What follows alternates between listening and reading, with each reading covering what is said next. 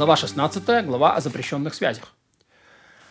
А, если э, тот, у кого раздавленный ятра или отрезан детородный член, женился на еврейке и совершил с ней соитие, их порят. Как сказано, не войдет тот, у кого раздавленный ятра или отрезан детородный член в общество Господне. Но таким людям разрешается жениться на георет или вольноотпущеннице, и даже коину с раздавленными яичками разрешено жениться на георет или вольноотпущеннице, поскольку он не причастен э, не причастен святости священства. Разрешено ему жениться даже на подданной или одной из тех, кого относят к сомнительным случаям. Коль скоро у кого раздавленные ятра, запрещено входить в общество Израиля, ему не запретили браки с подданными, с тем, кто относится к сомнительным случаям. Однако, кому у кого раздавленные ятра или отрезанный трудный член, запрещено жениться на несомненной мамзера, поскольку брак с ней запрещено Тора. А что такое человек с раздавленными ятрами, всякий, у кого повреждены яички? А человек с отрезанным детородным членом, всякий, у кого отрезан его уд. Повреждение трех органов делает мужчину неполноправным уда, яичек и проходов, где вызревает темя, которое называют нитями яичек. И если поврежден или раздавлен один из этих трех органов, это делает человека неполноправным. Например, если поврежден ут или порван венчик головки, его или ут выше головки, человек становится неполноправным. Если оторвана часть головки, то от нее осталось хоть на волос плоти, окружающая весь уд, он считается полноправным. Если уд оторван выше венчика головки и срез э, заточенного пера или, водостока, то человек считается полноправным. Если есть отверстие в уде ниже венчика головки, человек считается полноправным. Если отверстие в самом венчике и семя во время истечения исходит из этого отверстия, это делает человека неполноправным. Если отверстие закрылось, человек становится полноправным. Если отверстие ниже венчика, а, а его выход выше, в самом венчике человек становится неполноправным, поскольку весь венчик служит препятствием для полно, полноценного истечения семени. Если закрылся поток семени, но снова показалось семя в протоке, через который, через который человек мочится, он становится неполноправным.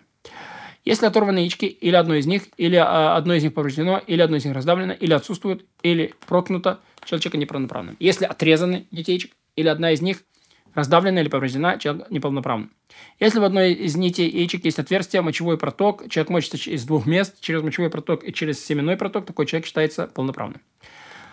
Всякое э, неполноправие, о котором мы говорили в связи с этой темой, действительно лишь когда поврежденное повреждения не причинены небесами. Например, когда э, какой-то из органов оторван человека или собака, или проткнут колючкой, или поврежден в результате чего-то подобного. Если же человек родился с раздавленными яичками или оторванным детородным членом, он или родился без яичек, или заболел телесным недомоганием, или лишился одного из этих органов, и, или у них появились язвы, и разложились, и оторвались, такой человек остается полноправным.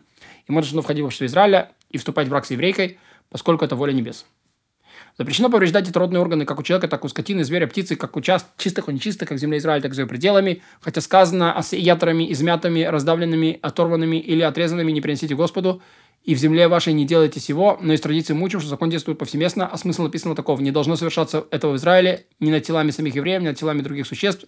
Каждый оскопляющий человека или животное э, подлежит повсеместно порке по закону Торы, и даже оскопляющие э, после оскопления подвергают порке. Например, в тех случаях, когда пришел один, отрезал ут, а потом пришел другой, отрезал яички, и это же сделали или отделил их оттуда, затем пришел еще один, отрезал нить яичек, или же пришел один, раздавил ут, а потом пришел другой, отделил их, а затем пришел третий, отрезал. Все этих порят, всех их порят, несмотря на то, что последний оскопил уже оскопленного.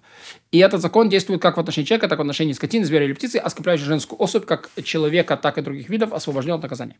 Э, поить напитком бесплодия в целях оскопления, как человека, так и другие виды, запрещено, но за это не порют. Женщина разрешается пить э, напиток бесплодия, чтобы оскопить себя и не рожать. И не порят того, кто связывает человека и натравливает на него собаку или других зверей, так, что, что те отрывают ему детородный орган или усаживают его в воду или в снег, так, что у него отмирают органы сытья, если только он не оскопляет своими руками. Однако следует приговорить его к порке за непокорность. Макот мартут. Запрещено просить нееврея оскопить вашу скотину, нашу скотину, а если он взял и скопил, это разрешено. Если еврей схитрил в этом, его штрафуют и продают скопленную скотину другому еврею. Разрешено ее продать даже взрослому сыну, но его несовершеннолетнему сыну ее не продают и не отдают.